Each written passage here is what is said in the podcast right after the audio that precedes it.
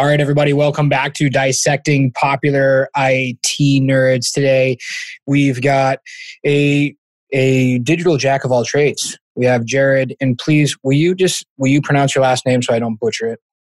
Oh, it's uh, Medeiros. Medeiros, you know, because I I would probably say Medeiros or something, and you know, I just don't want to do that to you. Phil Phil's pretty easy to pronounce, man. Uh, really appreciate you being on the show, and well, first of all, I'm just going to come right out and say this. I'm just going to ask you, what is informatics? And I'm feeling dumb for not knowing this. Maybe I should know this, but I'm just going to let you speak to that and why uh, you're so passionate about that. Yeah, yeah, so it's it's funny when you and I first talked, I and you and you sort of asked me that question. I, I actually looked it up because I didn't really, I'd never really thought about what is Um, this is and, what I do. Let me look it up. Hold on, real quick. Yeah, well, that's that's ninety percent of IT is just being good at Google, right? So, yes, uh, I'm a better Googler. I, am a better Googler than you. I tell my wife that I was like, "Give me the phone, hurry up." Jeez. How I that's how I get to where I am. Yeah. Um. So informatics, I, I, guess in different countries it means sort of different things, but generally within the life science industry, it is the software and the technology around managing scientific data. Mm-hmm. Um, I think generally it's used as like a, a term for the study of data transference or data processing or something along those lines. But you know, within the life science industry, we sort of um, it's pretty much just dealing with the, the scientific data, right? Because we're we're as life science companies generated a ton of data. Um, For example, I'm sure there's a lot of data on COVID 19 testing, and uh, hopefully uh, we're getting that accurate because data is only as important as it is as how we enter it as well, correct? Oh, yeah. Yep, absolutely. So I hear uh, I have a I have a friend in jiu-jitsu that runs a very large, um, I guess, I don't want to call it healthcare. I guess it's healthcare, you know, retirement communities um, that works in conjunction with the hospital. And he just says, you know, the data, um, you know, a lot of people may or may not have gotten sick from, you know, COVID, but it's definitely been, it's definitely been um, input as a COVID 19, you know, anyways, I, I, don't know where I'm going. That just made me think of that, you know, as far as data. But give me give me some examples or give me something that you've been very involved in that um, I guess we would we would put informatics um, or I'm sorry, informatics as a title on top of that and how it made a difference from a you know technical nerdy scientific perspective. Yeah. So, you know, informatics and particularly with scientific data management, it's it's sort of the evolution from, you know, back in the day we would have paper lab notebooks and as you were doing experiments, you would just be writing in your notebook. Um, and then, you know, as as computers started to become more prevalent, people started using Excel uh, to sort of put some of that data together rather than, you know, a piece of paper and a calculator. Mm-hmm. Uh, and so well, Excel is a database, right?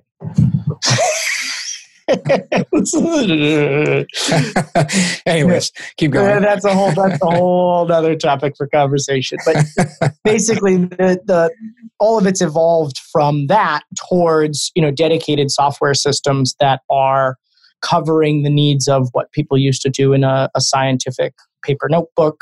Um, you know, when we, you know, at, at, these companies where we're investigating, trying to find new drugs for diseases that don't have any sort of cure or any sort of drugs that, that treat them, mm-hmm. um, what you're really looking for is all of these different tests. You've got scientists that are all internal, all working on different types of testing.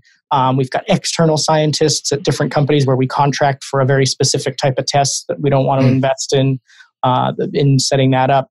We don't want to overlap you don't want to overlap and you know retest things multiple times if data's already there i'm assuming well that that's one part of it but the, the other part is is pulling all that data together to be able to make sense of it right so you uh-huh. know if, if, everybody's doing everything in excel that's cool if you've got a, a, a handful of rows and columns but mm-hmm. you know when you've got millions of data points on these things and then you want to start trending them to see you know are we actually impacting this disease the way we think we are? You know what's actually happening within treated with this drug? Um, and you have all these different variables and, and data points on that. You know you, you look at something that's a little more sophisticated to pull that data together and then be able to crunch those numbers and visualize it because a lot of the data that we're working with is is sort of secondary or tertiary data where you generate some sort of a measurement and then you take that measurement and you do some calculations on it to actually see what's what's happening there. And then you compare that to other data and and kind of piece it all together. And on top of that then you can add these these sort of machine learning algorithms and statistical analyses to see what's really happening. So that all sounds really cool and awesome. Now uh, but with that being said, you put selling and better data management on uh, as something that you do. So how do you take? How do you sell that? For, for you know for a software like for a bunch of you know software nerds out there and people that are doing this stuff how do you go and show that how do you show like hey here's our process or here's how we're doing something or here's how we're doing something better and collecting data and making it easier faster better whatever it is and you know how do you go I mean, how you present that? So, so I've worked on both sides of that equation where I've I've done the the selling side and and building software to to mm-hmm. solve some of these problems, as well yeah. as the the purchasing and implementing side. Um, and you know, the biggest thing I think is showing the the value that what you're doing provides, right? And you know, th- there's a lot of software systems out there that just replace a paper lab notebook where people can take, you know, take their notes and do that sort of thing. And you mm. know, from a scientific perspective, there's a certain mm. level of compliance that goes into it, but that that threshold is pretty low. Mm-hmm. You know, where companies really shine is what additional value can you provide that's different than everybody else right you know and in the scientific space it's it tends to be around certain very deep scientific functionalities um, where you're really saving scientists a lot of time because these are these are people who are highly highly skilled and um, you know saving them time helps us to be able to save uh, can you give me a like a can you give me an example? Of some yeah. really crazy deep scientific process that maybe no one would even understand if you described it but how would you uh, you know what i mean? But no really when it comes to because i'm assuming um, when it comes to selling some of this stuff, you might be dealing with someone that's not that scientific minded person, but it would affect that entire staff. Yeah. So you know, for for one good example is there's a there's a myriad of software tools out there focused on chemistry uh-huh. and and chemistry at the molecular level, right? right? So you know, you can spend just boatloads of money on basically, you know, what, what we used to do back in the day was you would synthesize a variety of compounds, right? All these different molecules with different shapes and structures and things. And then you would just basically blast, you'd, you'd create a test to see what do we think we want to have this do. And you would just blast hundreds and thousands of compounds again in this test and see which ones sort of hit. And then you take those and start investigating them with your chemists and tweaking them a little bit and seeing what works. So nowadays with software tools, what you can do is you can actually take, you know, the there's a a, com, a, a, a compound set that's basically just a bunch of theoretical chemical structures mm. and you can model how those would interact with any sort of other molecule and basically do a virtual screen so rather than physically having to make all these compounds put them into tubes and plates and test them. Uh-huh. You know, uh-huh. you could basically just spin up a bunch of servers and analyze how these compounds are interacting with what you're doing. And then you've got your first pass at some interesting things you might want to investigate in real life. Um, there are a lot of guys like you that are both software and scientific minded, kind of merged into one. Uh, in my space, there there are. It's uh, you know, it's the sort of thing where you're always kind of like it's a small industry, but um, yeah. But uh, yeah, but uh, you know, I think every company that, I mean, I I started at, at my current company when we were you know 15 people, um, and that was an important part of what they were doing. So it's it's it's pretty ubiquitous within the life science space. Uh, what came first for you? Um, you know, like chemistry and biology or a computer? Um, you know, I'm thinking back to back to high school right now. Like, what was your first computer? What was your first, you know, kind of uh, experience with software and technology? Yeah, so it's it's funny. I I always was a little bit of both and interested in both. Uh-huh. Um, you know, in high school, I was I was in the computer club. You know, we had a VAX terminal at school that I used to remote into, and and you know, I, I my initial programming training was in in yeah. Basic and Pascal. So cool. Um, you know, I, I mostly wrote password grabbers instead of doing the assignments. Um, so I was always more interested in just like futzing around and playing around with computers. Yep. Um, you know, for college and in in my my later schooling, all of that I was scientific. So I started my career as a, a scientist doing biology, and then my love or my interest in computers and you know working with the data as a scientist, they just sort of merged and it, it became uh, yeah, it, it just sort of kind of happened organically. So you make a very uh, a very bold claim uh, with the current company that you're working at right now. Um, ensuring ensuring Casma uh, never needs to go through a digital transformation. How? So, uh, I think that's my goal here is that I never have to go through a digital transformation. Yeah, you know, uh-huh. we were as a company we started well let me ask you let me ask you this way before you go into this like what do you mean by that do you mean we're going to stay ahead of the curve is that what you mean yes okay. that, that's my main goal here both on the it side as well as on the informatics and data side is is trying to stay ahead of things so that you know when we do want to when new technologies come out that are potential game changers we, we really want to implement this Mm-hmm. We don't have a giant legacy sort of migration. Oh, I love you to, to, to, to do that, right? Um, I can't tell you. Well, first of all, let me just give you an example in my world, right? And I'm just telling you this. It's very important because it can become such a mount. I'm assuming because it can become such a mountain to overcome that legacy piece. Uh, because I deal with obviously, well, it might not be obvious, but I, I help migrate a lot of a lot of companies to off of legacy to cloud solutions. And what's interesting mm-hmm. is some of the very first cloud solutions that came out, um, they built their software and then i would say that they maybe did not continue to stay ahead of the digital transformation because they kept building the software or they kept just adding customers on once they had the software and now you've got other software companies that i feel are coming to the marketplace that are able to be very nimble and run circles around them because they've been so complacent with their development if yeah. that if that has any sort of uh you know what, what do we call this uh, if that's kind of metaphorical at all as to what you're talking about because if you stay kind of behind then it becomes much harder for you to a you know now we've got to build this whole platform because we were behind and we didn't you know, and now we've got to migrate thousands of customers off of a, uh, I don't know, multi-tenant multi-tenant environment type of thing. You know, um, I don't know if that if that rings true with you in any shape, form, or fashion. But that's my that's what you made me think of when you said you know staying ahead of the curve and making sure we don't have to you know move off some legacy system. Yeah, no, you're you're absolutely right. It's it's about staying ahead of the curve, and and you know for us, um, you know there's there's two sides to that right because one is the the IT side and infrastructure right you know uh-huh. we have to migrate from on-premise active directory to Azure AD that kind of stuff uh-huh. and then uh-huh. there's the the actual scientific data.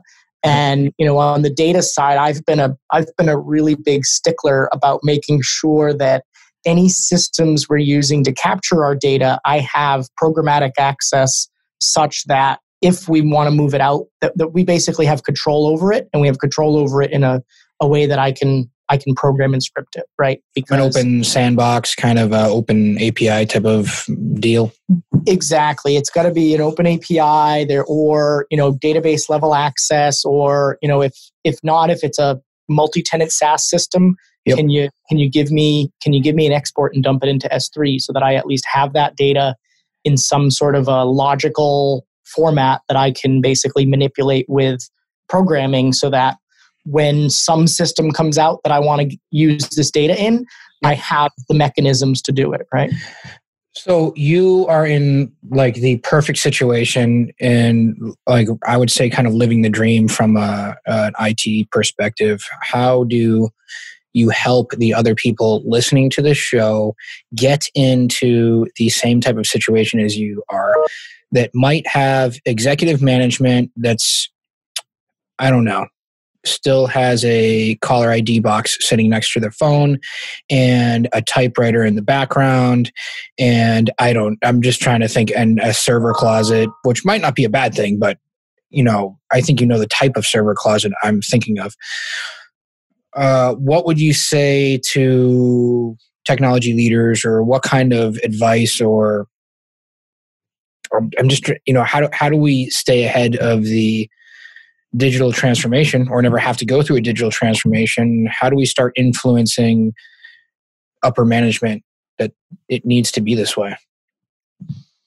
Um you know the the one thing that i that i kind of focus on when talking to the leadership team about you know why we're investing in this why we're investing in that is the the value that we get out of it is that we are it's going to save us money in the long run right so investing a little bit here uh-huh. is you know you're you're you're spending a little bit today so that in the long run we're not having to spend a we're not having a huge major migration project and that you know i'm i'm lucky that here i have a leadership team that's that's been through this before that they they understand what it takes you know when when you're dealing with a giant custom built legacy system and you actually have to move that around what that looks like. So you know i i'm pretty lucky that my leadership team gets it.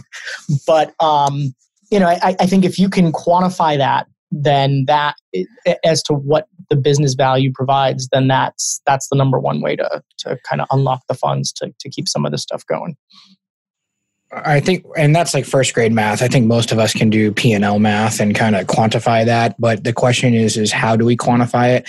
So how do you break down that? Hey, look, if we don't do this now and we wait this long, there's going to be a major migration, and these are going to be the pain points. So, what are the pain points in these major migrations. I guess, you know, data's not going to match up when we move it from one to the other. Fields aren't going to match up. It's going to be major downtime. I mean, what, what, what are you, what are some of those pain points? I, you know, I think a lot of that's going to be industry specific, but you know, for us anyway, one of the big things we're, you know, we're a small company. We're we're doing early research to try and discover potential new drugs. Correct. And so right now we don't actually make any drugs because we're trying to figure out what might be a new drug. And so really what we generate, the only thing we make is data. And you know, when we want to have value as a company from an investor or a partnership with a big pharma or, or somewhere along those lines, the data is going to be the big driver for that. Mm-hmm. So if we as a company don't have if if if we go to work with somebody and they say, "Oh yeah, let's give us access to some of your data. We want to see this and this." And it uh-huh. takes us a giant migration project and months to pull it together, that you know, that deal's going to go south, right? That's that's not a that that has real business impact if uh, if we can't get this stuff together.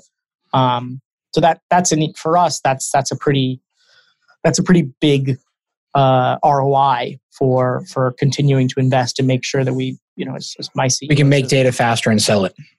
Uh, it. My CEO actually just says, "Keep our data house in order." That's how he calls it. Um, yeah, it's you know, and I say, "Yep, this is what I'm doing to keep the house in order." And from his perspective, what does that mean? Like he can call on any type of information he wants at any time, or I mean, what does he? What does he mean by that? So unless know, it's too unless it's too confidential. I mean i'm just you know i'm just asking like what would he mean by that? Uh, because i could look at my data house and and it's probably not in order because i got like five spreadsheets up on the screen right now and i could probably have you clean up my house. I, and we have a lot of spreadsheets as well right? It's people uh-huh. work in spreadsheets and that's the nature of the game.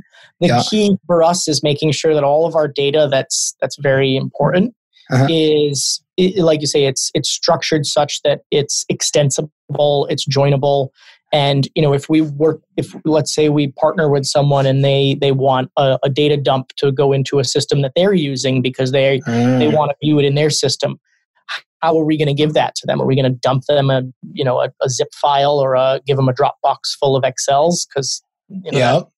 that's that's a mess right or we can say okay you know tell us what system you're using and what format you want and we can dump it into you know any pretty much any format because it's it's all programmatically accessible. It's all joined appropriately.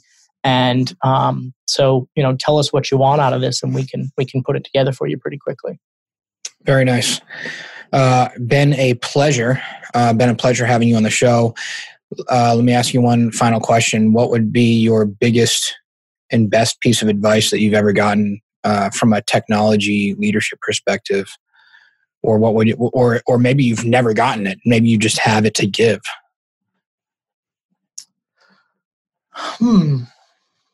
Yeah that's an interesting question. Um, I, I don't know the exact wording uh-huh. but you know one of the so I, I, don't have a nice it would be great if i had just like a nice kind of like catchphrase here but um, no but but that's what but the thing is though is you know it doesn't need you know maybe it's maybe it's not that for technology guys you know it might not be there there might not be a catchphrase and that's uh there is no catchphrase when it comes to technology in the in the de- in the digital uh, revolution, Phil, and that yeah, could no, be no, it. That's, that's you know this it, the general sentiment uh, that I that I remember from this that, that I've taken and that I think has been a big help along the way is you know, as a technology person, sometimes I want to just automate everything and build the, you know, the greatest piece of software to do it all and, and do uh-huh. everything. Uh-huh. Um, you know, I think one time there was a, a my boss at the time had, had, we were I was trying to put something together and we sat down and he he basically was like, look, you know, that's all cool, but this can be solved very easily if you just think, you know, you, you don't need to build the Taj Mahal of software to to solve this problem think about how you might solve it in a simpler way um, and that because as a technology guy, mm. right, I want to like build all the, the coolest software technology and do, you know, mm. manipulate all this and make it really awesome. But um, but actually just kind of keeping it simple and solving the problem at hand sometimes. Oh, so there is a catchphrase for that: "Keep it simple, stupid." So there we go. yeah, yeah. That, yep, that, there you go. That that is the, the perfect for a guy like me. Um, just what um uh, I got to ask you then. I got to ask you what that example was. So, what was an example of some crazy, complicated thing we were trying to put all kinds of automation in, and and the the solution was just a simple, like, hey, just do this. Why don't we just do this? You know, I I don't actually remember what it was. Darn. Um, You're like because I'm still automating everything. Um, it sounded I, I nice. wanted to build a hardware box for something, and he was like, you know, you could just plug, you just plug into this and, and and try to do it this way, and it's much simpler it, I, I, I, think it was something along those lines, but it, it, yeah, I don't remember the exact scenario. This was this was years ago. Well, super fun. Um, thank you so much for being on my show, and you know, have a, a wonderful day. And, and when, if you do come up with this, you know, some crazy example with a very very simple solution, please share it with me so I can say so I can share it with the audience and say, hey, if you're trying to do this really complicated thing, here's the solution. It's much simpler. Thanks for having me.